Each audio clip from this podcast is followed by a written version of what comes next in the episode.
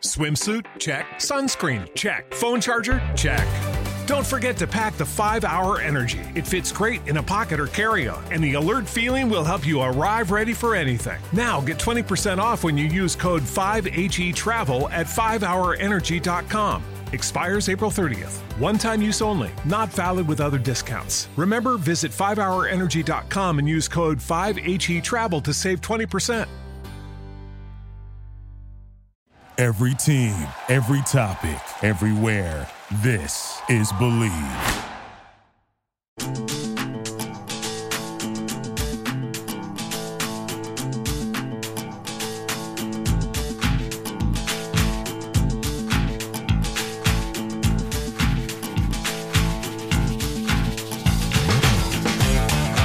Hi, everybody. Welcome back to the Bleav in Temple Football podcast, season two, episode seven. I'm OwlScoop.com editor John DiCarlo, joined as always by former Temple quarterback and assistant coach Adam DiMichele, who's now running DiMichele Brothers Performance, training the next great players out in the Pittsburgh area. What's going on, buddy? How you doing? Hey, John. Thanks for the plug right there. Uh, it's been a little slow during in season. Obviously, all the guys that we're working with are playing, but um, you know, I, I look at the end of the night stats. last night I went and watched my nephew play. They played Chartiers Valley. Mm-hmm. And they beat them. Um, it was a good game. So I'm training a couple kids there, and then you know I just look at the stats for the quarterbacks, and I had like you know seven or eight kids with like it's just over hundred yards. You know what I mean? So I had like seven or eight kids that I was training over 100 yards, which is pretty cool to see. You know what I mean? They're just going out there and battling, and trying to compete for their teams. But like you know, man, uh, Western PA football, we had a great night. The weather was perfect. I know when I was watching uh, a little bit of the Phillies game, you could tell Yeah. like the night was just just perfect. Now today's probably the best day. Like you talked about Western PA, I'm sure it's probably similar, but like today is the best day ever. I was just out there walking my dog and I'm like, wow. You know, I, mean? I hate playing in cold weather, but like this is perfect. The sun's out, the wind's blowing just enough. Yep. Um, but yeah, things are good, man. Um, obviously things didn't go our way against UCF. It's funny because I got some friends on the 93.7 The Fan here in Pittsburgh. Mhm. And they, they were they were talking a little bit of trash. They're big pick guys. They said the only person in Pittsburgh watching the Temple game right now is has the last name DiMichele. it's tough. It's like, man, I mean, yeah, but it's okay. I mean, you know, I've you know, I, I, I is know that Dor- is it into Dorin Dickerson? that has Dorn, the stuff? Dorn's yeah, Dorn's on the show, but Colin Dunlap's uh, another guy. He, he kind of like is the main guy there. He's the Mhm. he's the head of it, and you know, kind of keeps things rolling. But he used to do a ton of articles, and you know, for for the Trib Tribune Review, and we used to obviously whenever I was in high school, How many yeah, times did Mike White interview you from the a post? thousand. But Mike White won't follow me on Twitter. I don't get it. It's like he's uh like we just want to have some beef. But those are the two guys that him them two Dunlap, Colin uh Colin Dunlap, Kevin Gorman, who is a big Pirates guy now. Mhm. and then Mike White. So those are the three guys. But uh, Yeah, I mean, are- it's yeah. a great slate of football though today, man. I mean, I know Temple doesn't play, but I'm sure our fans will be watching a little bit. And the Phillies play again today. Yes, well, they play today. They could, they they could wrap things up against the Braves. Yeah. I think it's like a two p.m. start. But real before we keep moving on to football, again, you were you were a very good baseball player. You were drafted by the Blue Jays. Who is Adam DiMichele, a Pirates fan, or in today's Phillies Braves game? no, you know, I as much as um, you know, I like Acuna, I like a couple of them guys on the Braves, but like, I mean, I like Bryce Harper. Mm-hmm. Um, he's a, I mean, he's unreal talent. And then you watch, you know, Schwarber and those guys, and Nola, and and you know, I mean, you're watching like Segura, like Neil Walker was on the Phillies at Mhm. one point. You know, I was obviously when I was at still at Temple, so we were talking. Um, but I'm obviously looking forward to to seeing the uh, the Phillies move on. I just don't. I don't know. The Braves don't do it for me. Um, I know they have. I think in the next couple of years, I think that's the team that's gonna, you know, take over the National League. You know, they got guys locked up until like 2030. Um, but I'm hoping the Phillies, you know, pull it out. It just, I don't know. It just when you see the Phillies doing it the way they're doing it, and then obviously the Eagles are playing at a high level, Mhm. and NBA start like to me, the best month in the history of all sports is is right now in the middle of October. NBA's playing. Obviously, NHL, the Flyers. I'm not a huge Flyers fan, but the NHL is starting up, started up. NBA's about to start. MLB playoffs are happening.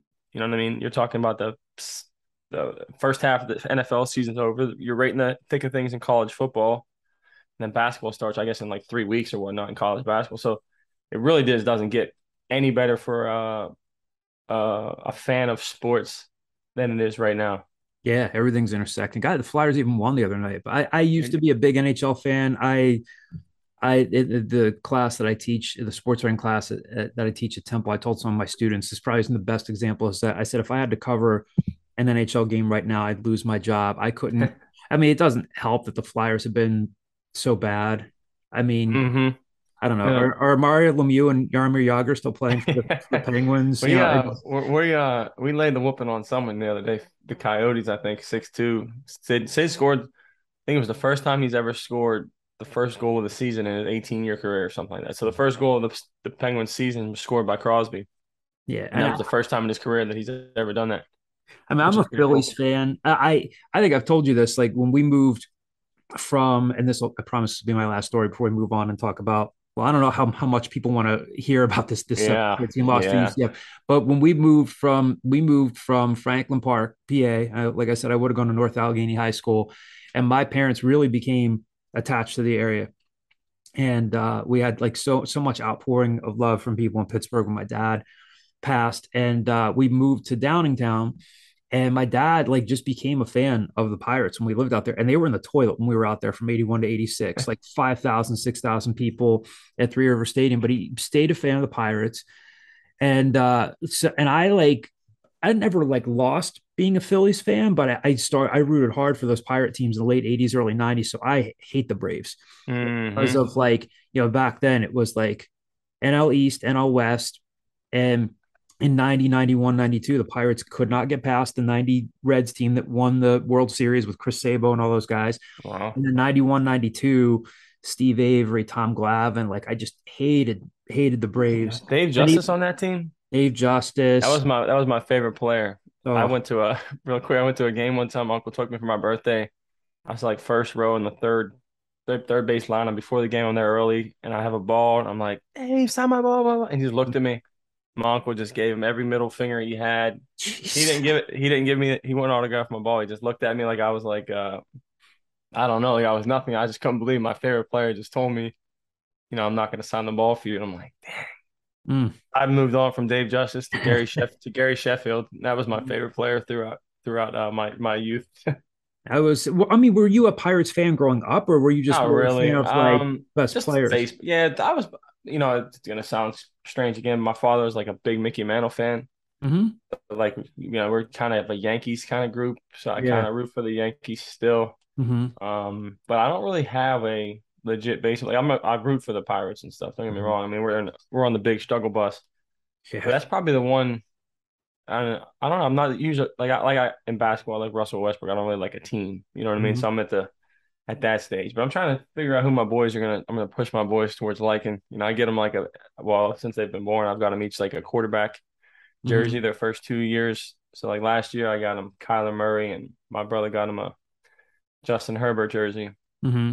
This year, I just got him a Kenny Pickett jersey and a Joe mm-hmm. Burrow jerseys. Mm-hmm. I'm just trying to figure out who I'm going to push them towards, and uh, kind of force their hand on the who they're who they're going to root for because I don't want them rooting for the like you mentioned, the Cincinnati Reds, the Baltimore Orioles, or like the um, like my wife's a Giants fan. She keep pushing him towards the Giants, but he keeps saying Steelers are my team. Steelers.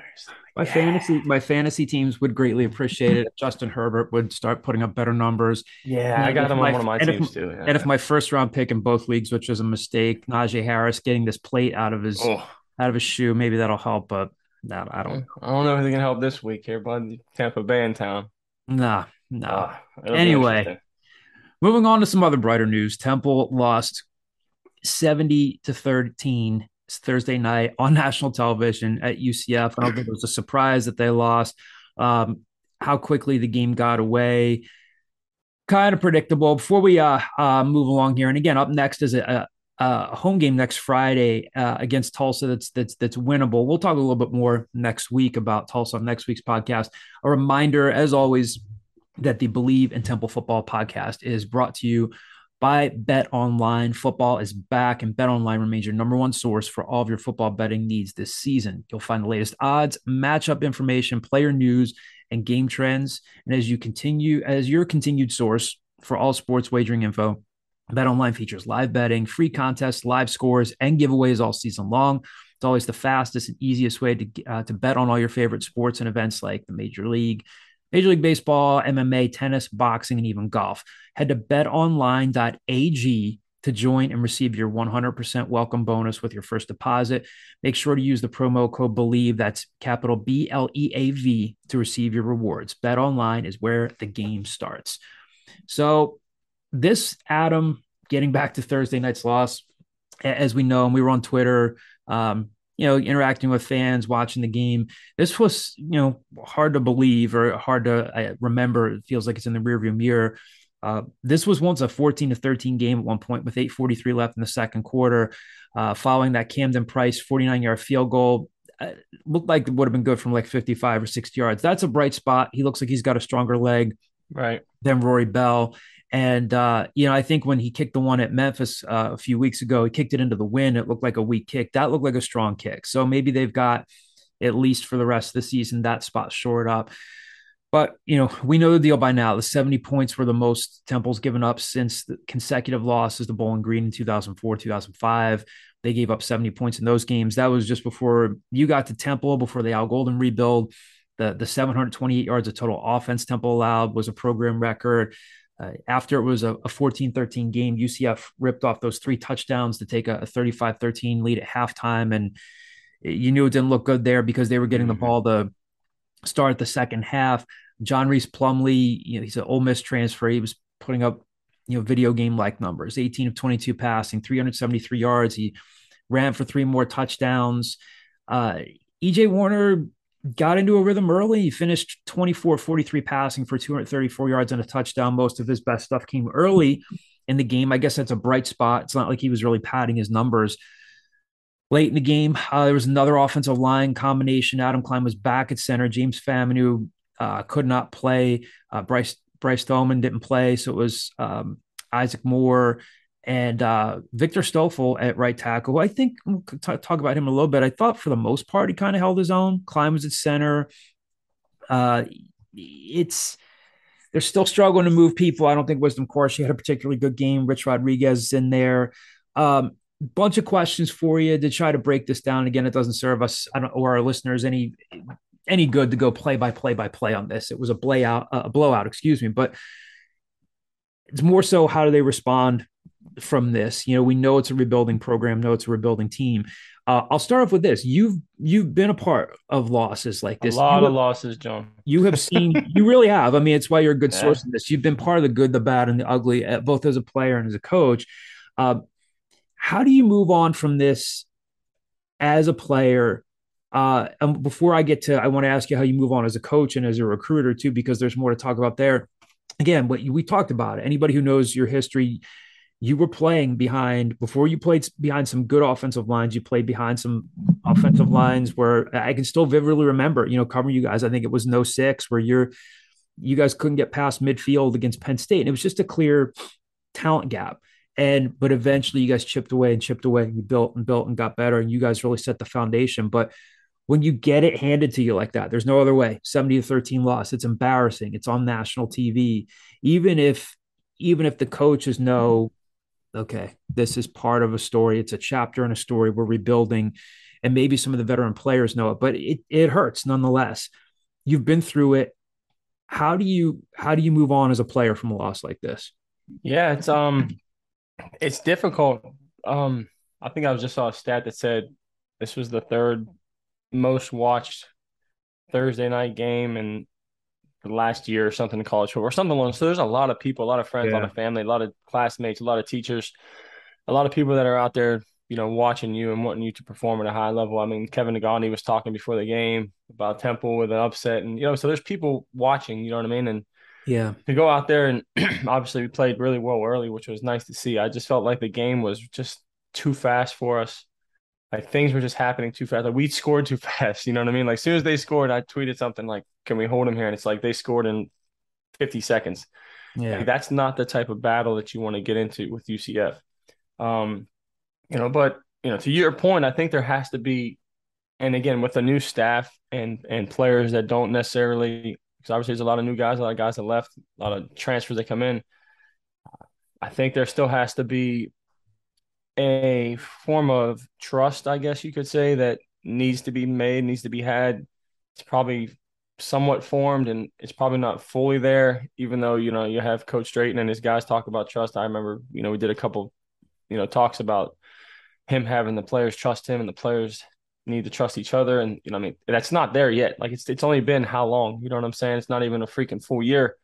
Um, so, you know, you're hoping that there's enough trust where it's like, hey guys, this is the good. And, you know, there might be a meeting where it shows the good stuff. You know what I mean? Like we've done those in the past. Like, watch this 14 13 mark with eight minutes left in the second quarter. Look what we did to this team. Look how fast, look how smooth, look how, um, you know, our guys were flying around. Look at the energy on the sideline. And then next thing you know, you know, you're down two touchdowns. And does that change? Like, what changed? You know, is it like, did the plays change? Like, you saw me tweet something, John, about run the things that have worked. Like, why don't you go back to some of those things? They may have. Again, I don't know the exact schemes and stuff from the television view but I think there has to be some form of trust as a player. Um, I think when you look back at some of the things that you know when when we lost, I know there were some things in the locker room. You know, guys were trying to lead, guys were trying to make sure that um, things didn't get out of hand. There weren't bickering back and forth like whose fault was it? Was it our fault? Was it the special teams coordinator's fault for this? Was it the OC can't call this? We can't run the ball. The O line can't get like there can't be locker room lawyers. You know what I mean? That thing's yeah. never going to be good for you. Um, so you hope hope that some of the leaders on the team are kind of just making sure have an open ear, making sure that things aren't said, so that the young guys don't kind of feed into that. Um, so there has to be some form of trust, and you just got to get back to work and get back to work quickly. Uh, if it were me, I'll tell you right dang now, like I'd be practice the next day. Mm-hmm. There's, you know, I'm not sitting there letting them think about what happened the night before. We're doing something on Friday, and then we're doing something on Saturday. You might get Sunday off on the Lord's Day, but we're getting back to work, and this is going to be out of our minds. And that's just my thought process. There, there, you know, the other side would be, hey, what? Let's go ahead and watch the tape. Let's talk about it. Let's figure out why it happened. You know, I mean, you could spend two or three days watching this dang thing and figure out all the stuff that you know we'll, we'll talk about with the defense and you know the misfits and all that stuff. But it has to be some form of trust, and the locker room has to just you know be on the same page, in my opinion. And we'll, we'll play this clip here, and this is this is Adam Klein talking after Thursday night's game. Uh, Nick Menta was down in Orlando covering the game for us for Owl Scoop and Adam Klein. It was Adam Klein and, and Jordan Magee talking after the game briefly, and then we'll play a couple of Stan Drayton clips here in a few minutes. And Adam was asked, you know, essentially more or less, yeah, how do you move on from this? I mean, I think it's just take it one day at a time. You know, I think kind of we needed this just to kind of just like a smack in the mouth where you're like, you know what, we got to reset our jaw. We got to go back to work, and you know, just take it one day at a time. Take it one practice at a time. Take it one meeting at a time. Don't be looking ahead to anything, anything like that, because you know we still control our destiny, and we just got to take it one day at a time, one game at a time. Everything just one at a time.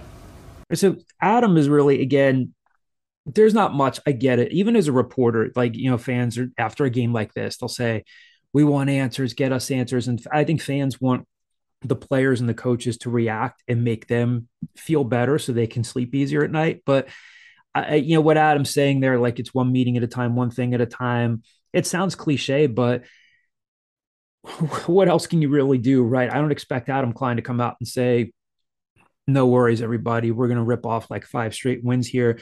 You you know Adam, you've been around him. seems like he would be one of the guys, like you said, to try to hold that locker room together and saying like, the finger pointing is not going to help us. If you want right. to go ahead and transfer. If you want to be here, you want to be here. Is he? I mean, it sound like might sound like an easy question, but is he one of the natural guys that's going to have to hold hold the locker room together for the next week after a loss like this, where everybody's understandably upset?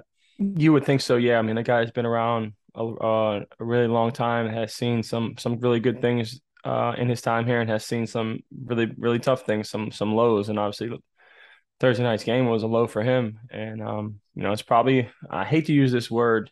I saw a lot of people use it in our, in our chat and our Facebook groups, like embarrassing. Like, it's just such a, I don't know, just a toxic word to me. Mm-hmm. And it's like, no, no sh- S-H-I-T, no crap. Like, yeah. we get it. The players understand that it was an embarrassing loss. Like, you don't have to keep, you know, throwing that out there. Mm-hmm.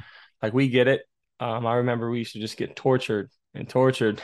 Mhm. You know what I mean? When we would lose like that. So, I mean, to have someone like Adam, I mean, obviously he says the right things. Um, you know, he's around coaches that say the right things, and you know, you got to take it one one day at a time, and you know, I mean, one practice at a time. And it just, I don't want to say get back to the basics, but it's like, okay, this is the reality. Like that's a really good team. They're five and one. They're going to play, and I mean, I don't know when. I mean, they're going into a bigger conference. You know, I mean, they're Mhm.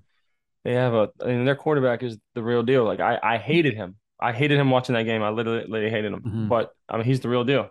Mhm. Like he was. I was like, can he, can he, can he pass? Can he throw the football? And he, he proved me wrong that day. So it's like, Mhm. okay. So you know, what I mean, that that's the guy that you probably want to speak, and I hopefully, you know, his words are just carrying over to the rest of the team and coming down from the, you know, from Coach Drayton down. And so Nick asked asked Stan Drayton, you know, about when you're running the ball, and again, uh, yet again, it, we, we we've talked about it over and over again. Temple just has not been able to run the ball. We saw a couple of cracks here and there where they popped off a couple of runs, but but not much. You know, just they just couldn't just couldn't run it again Thursday night. Nick asked Stan, you know, it what is it? Is it the line? Is it a little bit of everything? And and Stan, you can hear him here in this clip, and he I think he he starts to evolve more into talking about like establishing a mindset. And I think you you'll hear here. I think when again, like a reporter like myself, it's our job to get quotes, get answers, and stuff like that. But you're also mindful of the fact that these guys are kind of trying to workshop things a little bit and not say too much or too little. And you hear Stan talk about, yeah, I mean, like kind of trying to workshop this quote. He knows they lost. He knows they lost badly. He probably doesn't want to string anybody out too much. But he starts talking about, yeah, it's probably a little bit of everything. But then he talks about establishing this mindset. So we'll play this clip for you here.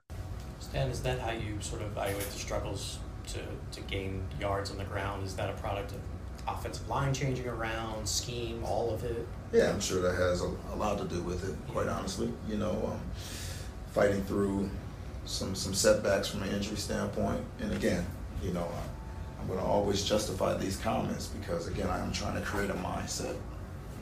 This is this is Temple University, and um, we we need to learn how to overcome adversity. We need to be able to deal with the hand that's dealt with us at all times, and not find excuses for not getting the job that we're capable of getting done. You know, and we're going to fight through these setbacks, and you know, it's got to be a next man up that has prepared himself for the moment, that is going to execute and put ourselves in position to win. And um, I think that you know, once this program gets to the point where we're winning on a consistent basis, everybody's going to appreciate that mindset. You know, but we got to grow and, and, and, become that, and it's going to take some work and it's going to take some time. Um, but I am confident in these young men that they are capable. All right, so we're just going to keep pushing them as a coaching staff and, and challenge them to be better versions of themselves and, and whatever it takes. You know, is, is it you know putting more time and investment in? you know, studying the game a little bit more, holding each other more accountable. Whatever it is, we're going to figure it out, and we're going to hold ourselves to a high standard. All right, another thing I wanted to ask you about Adam too. I mean, again, anybody with a, a set of eyes could could see that like UCF speed was obviously a problem. And look, they they recruit, they recruit well. They get we know how much of a, a hotbed of talent Florida is. Um, they get good players down there, and then they get they get good players out of the portal, which I think they're really positioned well heading into the Big 12. You know, they've got the stadium down there, they've got the facilities. Uh, you know, then you look at a guy like Kobe Hudson out of Auburn, an Auburn transfer. He had two touchdowns. You see how fast he is, and then their speed on the edge was just was just a problem too. So in this clip, Stan Drayton is saying speed or no speed are, are misfits in defending the run were a problem. I want to play this this clip and then and then have you react to it. Well, again, yeah, the, the speed is always going to be tough to handle when you're misfitting. You're not doing your job. I mean, that's always going to be the issue. I mean, speed or no speed, we need guys to fit the gaps uh, properly in the run game. And uh, whether it be inside run, outside run, again, we were having troubles um, just doing what we were coached to do in those situations. Our coaches were having a tough time getting players where they you know, within the scheme is supposed to be. And those are the things that we have to address. Um, it's not like they did anything different from a scheme standpoint.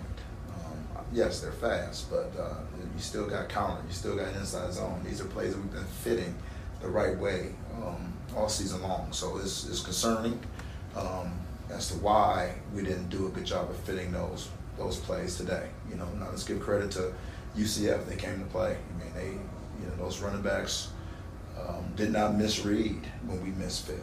I mean, they hit it and took advantage of those opportunities, and uh, got to give credit to them.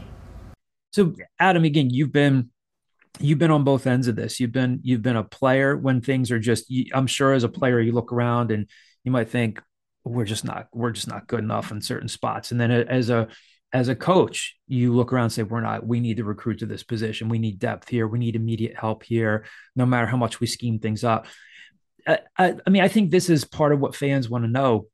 How much of that, when Stan is saying speed or no speed, like we're misfitting runs and that's hurting us, how much of that is is real and true, and, and how much of that is Stan kind of just protecting his players because he knows they're just you know, I, I, think Jordan Magee can play, Leighton Jordan can play. They've got some guys on that defense that can play. There's no question. But how much of that is just him kind of protecting his players because he knows that just they're just not good enough yet? Yeah, I think it's a and and I don't want to say sad to say, but it's probably a mixture of a little bit of everything that you mentioned. Like I watched um, a couple clips. They showed some some replays, and and Jordan Magee is probably one of the the best athletes we have on the team. Mm-hmm. You know, fit, can run, and you just seen him just he was tired. Yeah, you know, that's what happens when you play yeah. a team like that, and you know what I mean. Your defense is on the field a ton. You know what I mean. UCF eight for nine on third down. I mean, you saw me tweet about it, John. I mean, it's like you yeah. have to find ways. I mean, that was one of my keys of the game to have them have some third three and outs. Like we had that one three and out, and I was like, holy cow, this is the greatest thing ever. like that's the only way that you're going to be able to beat a team like UCF. That and I met no, we talked off off air about you know trying to find some ways to get some turnovers, and we we did neither of those. You know what I mean? Third downs, they stayed on the field, and then we didn't get no turnovers. Um, mm-hmm.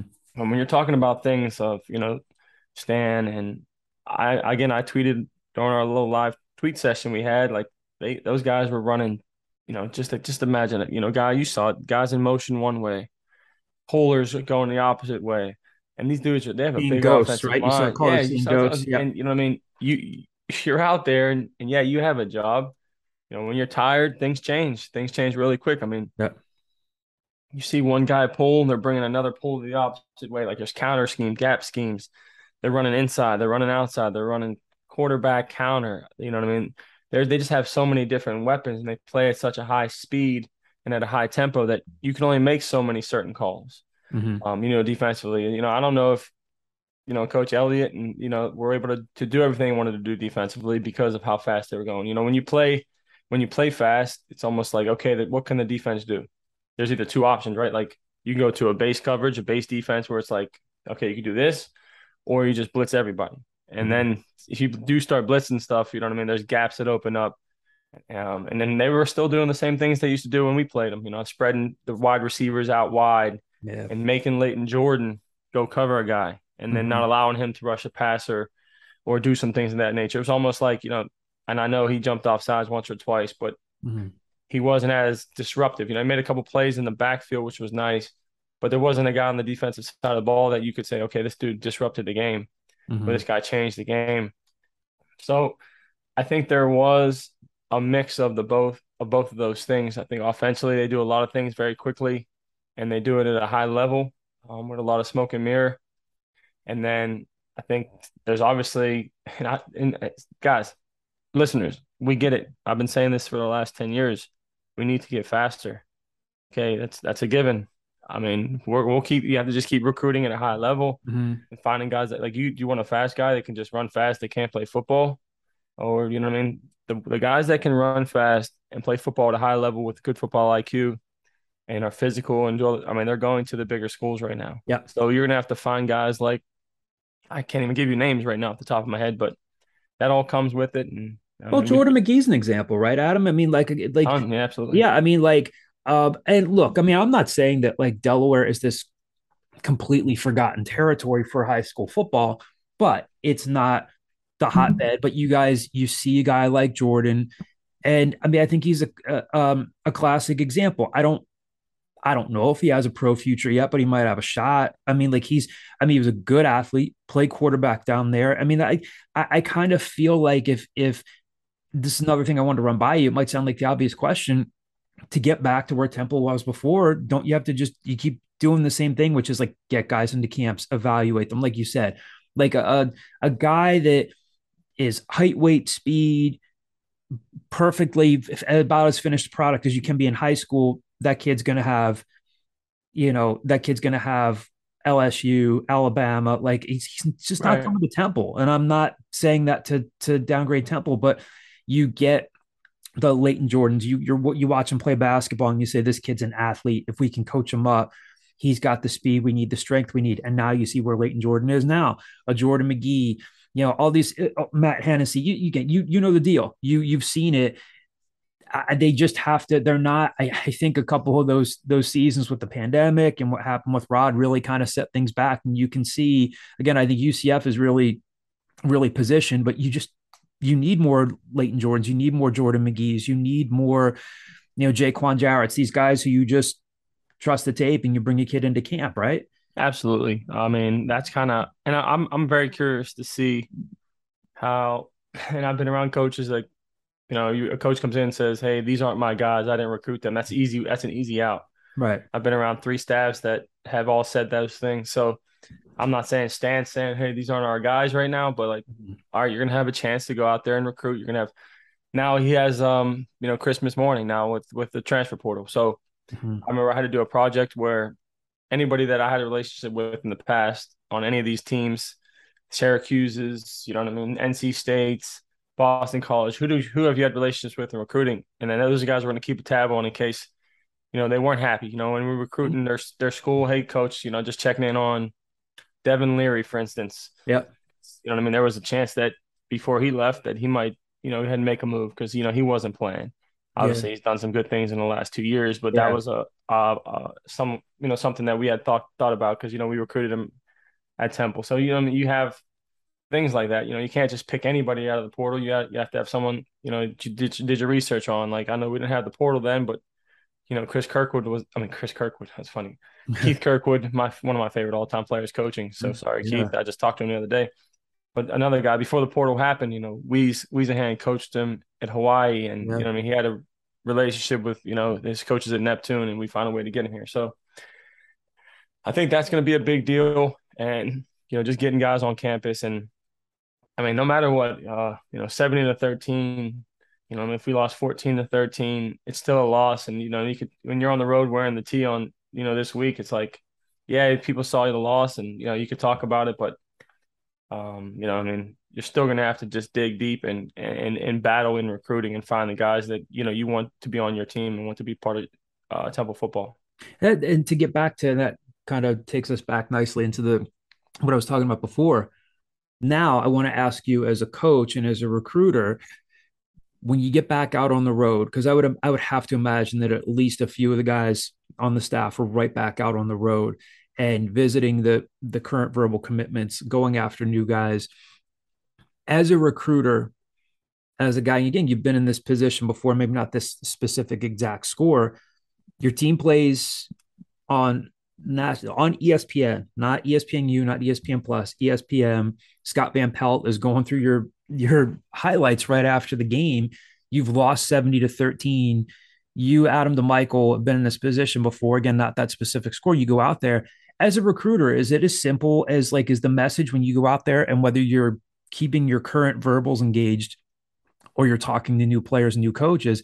Is it as simple as like, do you go out there and say, hey, we're not proud of that. You saw what happened, but conversely, you see how much we need you. And if you come here and you do what you need to do, you can play right away. You can see that we need you. Is this is it as simple as that when you're hitting the recruiting trail? I think you got probably two options. Um, I mean, you're going to go in there confident as a coach and you know proud as a coach to to represent the place that you know you're coaching and, and the kids that you're coaching first and foremost, and wearing it that tee proudly. And then I think you're either going to go in there and say, hey, listen, I know you watched the game. It's tough one for us you know, it was 14, 13. Our guys were digging, our guys were fighting, and then, you know, just kind of slipped away. It's like, okay, this is why we need you. Mm-hmm. You know what I mean? Like, this is why we're recruiting you.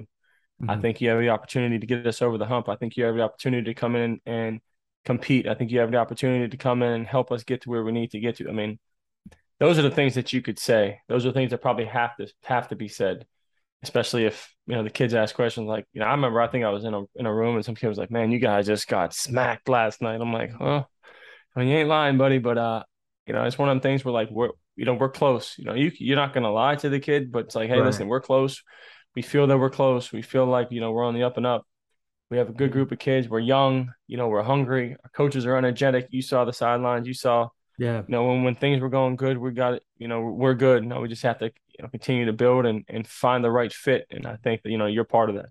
Yeah. So again, if you're if you're a fan of if you're a, a recruiting junkie, you keep an eye on these names of players that Temple has verbal commitments from, like Luke Watson down in Delaware, Cole Skinner at, at Point Pleasant Bro, and and uh, up in Central Jersey, a, a big kid. Uh, Rivals has him listed at 6'5", 300. I think he's a little bigger than that now.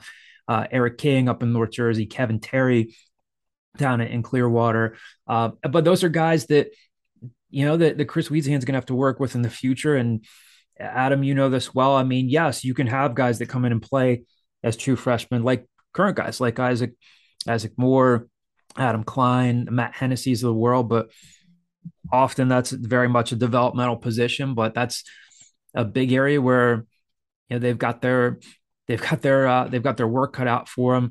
Uh, before I get over to EJ and talking a little bit about Quincy Patterson, what what did you think of the the the offensive line? Again, might sound like yeah, our listeners might say, John, they lost seventy to thirteen. Like, why are you breaking down the offensive line? But another combination. Bryce Thoman didn't make the trip.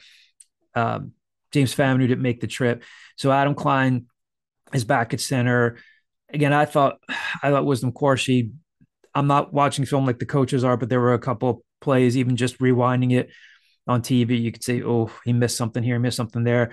I, thought Victor Stoffel, being healthy, being out there at right tackle, I think he's a a possibility for them. I, I think if you can, this is just my opinion as a guy who is covering the game but hasn't hasn't played it.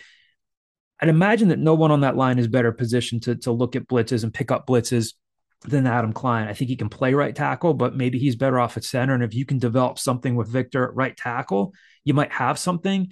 Again, it might sound silly to say it in a blowout loss, but what it, what did you think of the line that they put out there? Yeah, I was um I was impressed with how they pass blocked. I know um you know you put them in spit situations, some quick game things early on, but you know first play was a play action.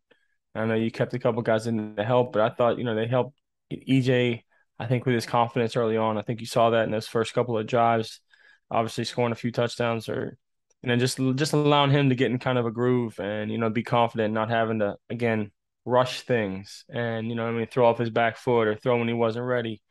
Um, I think the run game is still a work in progress, but I mean I did some some some research a little bit ago, and we haven't been able to run the ball. I mean, I'm talking 2017, we were 99th, 2018, 83rd, 2019, 98th, 2020, 87th, 117th last year, or 127th rushing. So it's it's not mm-hmm. like it's anything new. Like we haven't been able to run the ball since in, in my entire time at Temple. You know, we did some things mm-hmm. with Raquel, we did some things with Jihad, a few. I haven't mm-hmm. gone back that far into that era when you know I mean we had some you know we won when we won the AAC.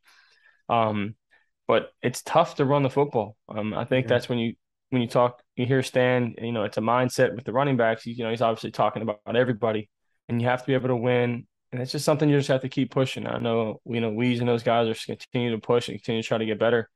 Um, but pass game wise, it was it was solid. I know EJ got out of the pocket a little bit, and mm-hmm. I don't think there were many times where he was, you know, a little, little frazzled or a little rattled at all. So that was good to see. Um, I don't know. I mean, if, if if we came away healthy from that game up front, it's just the, the group that you put out there next week, or I mean, I'm again, we're not sitting in those meetings, so I don't know how mm-hmm. you know those five guys are chosen, or mm-hmm. you know, is it a weekly thing? Is it you know academics? This guy's not coming because he's hurt, he's sick. Academic, you know, he got beat out. Tough week of practice. All those things go into it. But you know, you'd love to be better. I think everyone would want to be better than you know we played um, so far this year and up front.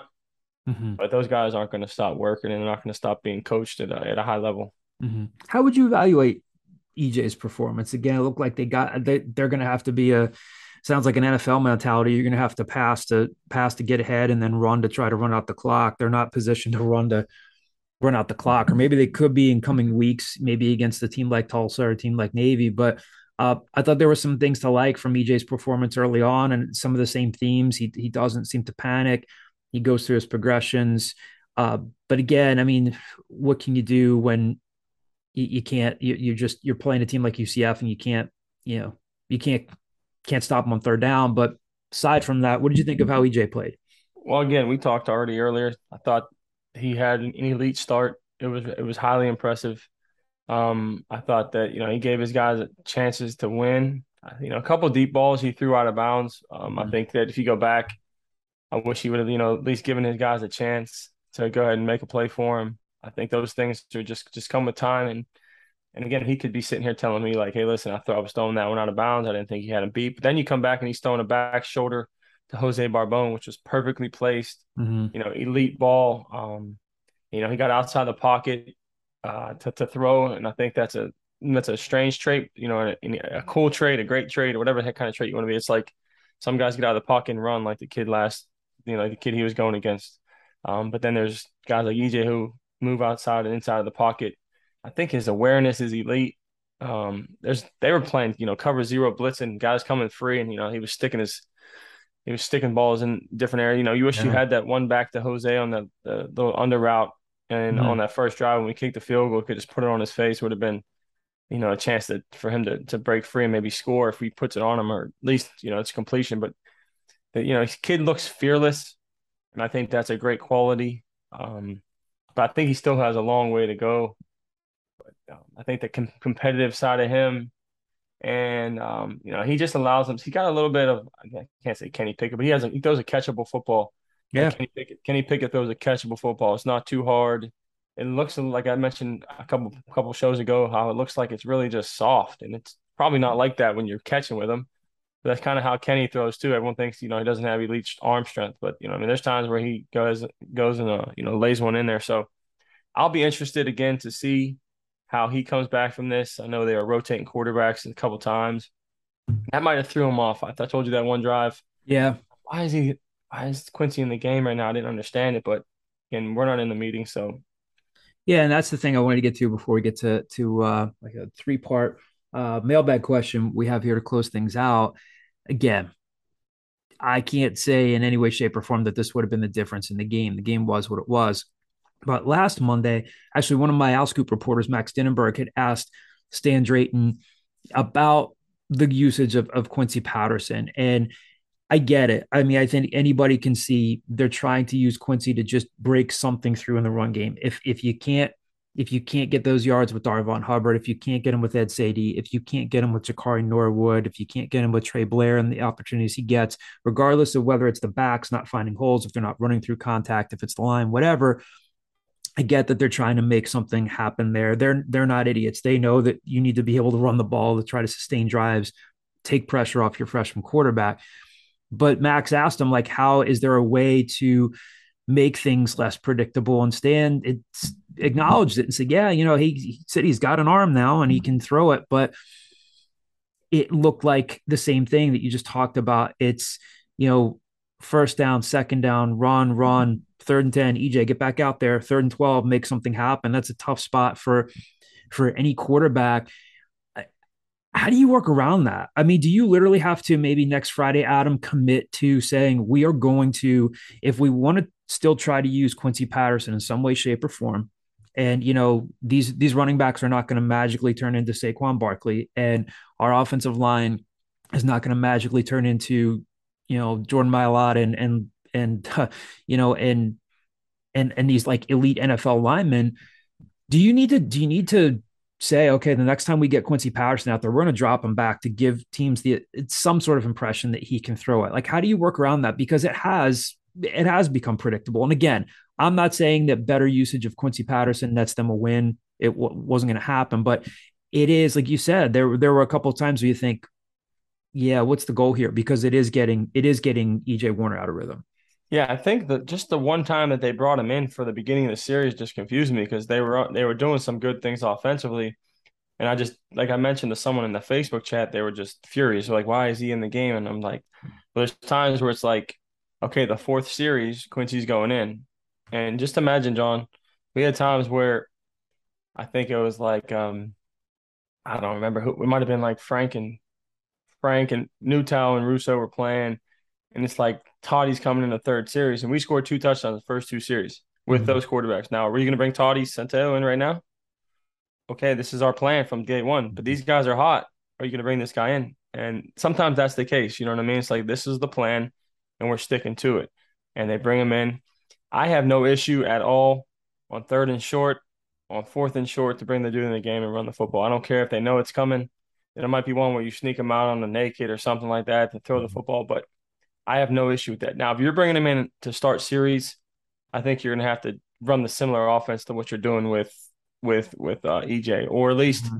have some some form of pass game in where he can you know let it loose a little bit, especially if you're bringing him in in the beginning of drives. If not, teams can just go ahead and you know stack the box and um you know what I mean, and just say, okay, you're going to run it. We're going to put nine guys in the box.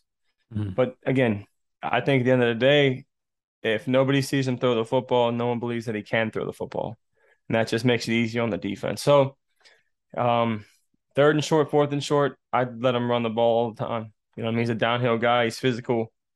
And then, you know, if you're talking about beginning of drives and things that get EJ out of rhythm, I mean, especially if he's hot, I, I'm, I'm not on the same page of that. But I mean, those guys have a plan. Um, I'm sure, you know, I mean, if they can just, you know, I mean, just smoothing it out a little bit, you know what I mean? For us, I think it make a little things a little easier. I think this week, I'm sure if he goes out there, I, I would imagine, I would bet, I would bet my, I don't know what I'd bet because I'm not getting paid by Temple anymore. I can't say my next paycheck for Temple, but uh, I would bet that he throws a pass the next game if he's in there for for a series. Yeah. Um, and again, next Friday's game, again, like I said earlier in the podcast, we'll talk a little bit more next week in, in previewing next Friday's game against Tulsa. Again, Tulsa's two and four now. They're coming off a 53 to 21 loss to Navy last Saturday. So could be a good bounce back game. Again, there are no guarantees, and I'm certainly not trying to make uh, make Temple sound like one of the elite teams in the country, but that's a that's potentially winnable game next week. We'll have more on that next week's episode. I want to close things out with a mailbag question here, a three-parter from uh, one of our listeners. Uh, he's an Owl Scoop subscriber as well. Mike Greenspan sent us over this this mailbag question. First one is this: EJ Warner started off the game moving the team with confidence. What was the key factor leading to his struggles after the first quarter? I think we kind of touched on some of this just now, but what, what would you say to that one, Adam? I think um, you know when the game's close you know 14 13 in that range you know you you know that what's being called has worked what, what's being called you know you just kind of run it when you start getting down three touchdowns i'm not saying ej pressed a little bit but you see incompletion incompletion incompletion you know what i mean it might be some one of those things you know i'm just mentally it's like okay i have to do this more or i have to throw the ball and try to score touchdowns because I've been in that mode, you know. I'm, I remember I had to tell mm-hmm. Russo one yeah. time, I'm like, Bruce, just relax. You know, we're it's 48 to 45 mm-hmm. and we can't stop them, I know that I have to put touchdowns on the board. I'm going to go ahead and force them down the field instead of just going through my reads and you know my progressions. So it could be something like that. Um, I know when you get down, could be you know the defense locked in a little bit. You know what I mean? They they knew what we were doing. You know I mean? They had a you know a good game plan obviously for us. You know after those first couple of drives, things kind of slowed down for us.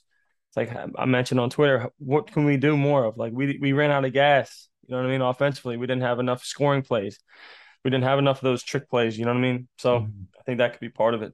Yeah. Uh, second part of his question here. And we just talked about this a few minutes ago. EJ passed up the opportunity to scramble when he had an open field in front of him. He completed a pass instead. Do you think he has been instructed not to run the ball? I would think. I would think not. I don't think you know you ever tell your your guy not to run it. Um, I think he's a you know scrambler looking to throw and not looking to run first mm-hmm. which is cool. I think if it was fourth and three, and you know what I mean, he needs to get a first down, he scrambles, and there's a pylon or there's the the stick right, stick marker right there. I would imagine that he goes and tries to get that with his feet. Um, obviously, we haven't had to see it enough, or it just hasn't come coming to play for us right now. But the biggest plays, like the first trick play of every game, is a scramble. So, you know, I mean, you would just allow him to continue to make plays outside the pocket and with his eyes downfield, and hopefully our guys can get into some scramble mode and hit a couple of long ones down the field for us to again to to to get some big plays on the board. One of the one of the uh, interesting things was watching you know Louis Riddick do that game as a color commentator, and you have a, a pretty a pretty sound NFL mind there um, watching the game, and and you know, he saw what we saw, but he was really impressed with EJ. And I remember him liking that play and saying, Hey, a lot of guys look to run there. And he literally almost looked at the line of scrimmage like it's the barrier that it was and knew exactly where it was and was like, I'm going to be committed to throwing here. So again, I don't think anybody thought that EJ was going to be a scrambler coming out of high school. Maybe he adds a little bit of more muscle. I don't know. You kind of are what you are at some point, right? I don't know if he's going to become this dual threat quarterback at any point, but kind of looked impressive there. Maybe he could have gotten to the sticks, but got the first down. Mm-hmm. First down throwing the ball. Uh, and the third part of the question here. Lastly, Adam, did you ever forgive Travis Shelton for dropping the long pass you threw to him in the pouring rain against UConn at the Linc in 2008? I remember that play like it was yesterday. I do too. I remember covering that game. Yeah, we ran like a smash concept, like a hitch on the outside in the corner by Travis, but we called it like um it was a smash and go. We might have called it like scissors or skeleton or something like that, where Travis runs 10 yards, four steps to the corner, sticks his foot in the ground, and, you know what I mean, takes off. I kind of sprinted out. They, you know, we blocked it up where I could set up. But it was like my it might have been like my second uniform change of the night. It was the rainiest day I've ever played in. And I hate throwing a wet football in practice. I hate throwing a wet football and but you know when you're when I get into the game, it like never phased me. Like not one time in my career did I say, "Oh man, the ball is wet" when I'm in game. Mm-hmm. I would always complain. It would always be in the back of my mind, like, "Oh, this, this these crazy managers didn't wipe the ball off. This ref, this ref's a dummy. He won't wipe the ball up, or he won't put a towel over it while you know, I mean, while we're getting a play in. So I would always be mentally, you know, I mean, messing with myself up here. But remember, I just rolled out and launched it, and then it was good. It was, you know, it was just it was a nice little ball, and then at the last possible minute, it kind of just started spinning. You know what I mean? Like the rain mm-hmm. hit it sideways, and and I think that's how kind of Travis kind of dropped it. But that was one of my better footballs in the rain in my career. um, but I don't. We lost that game too, huh? Yeah, Believe yeah, so. we did Donald Brown. Yeah, Donald Brown. Yeah. I think I remember scrambling and hit Steve Maneri down the sideline. I think they might even it might have been like a a false holding call on Travis on a screen for a touchdown. It might have been right in overtime, and then mm-hmm. obviously we lost. But I'll forgive him. Yeah, what the heck. Ending the podcast this week on a, on a note of forgiveness. Sounds yeah. well, thanks, thanks uh, everyone again for listening. We'll be back with you next week to preview Friday night's Temple Tulsa game. Uh, keep the mailbag questions coming, and uh, we'll talk to you guys soon. See you guys.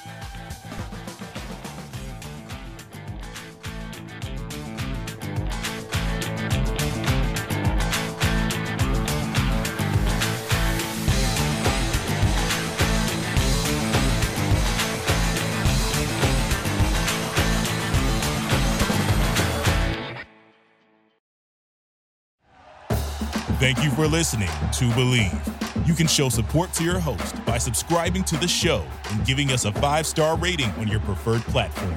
Check us out at Bleav.com and search for B L E A V on YouTube.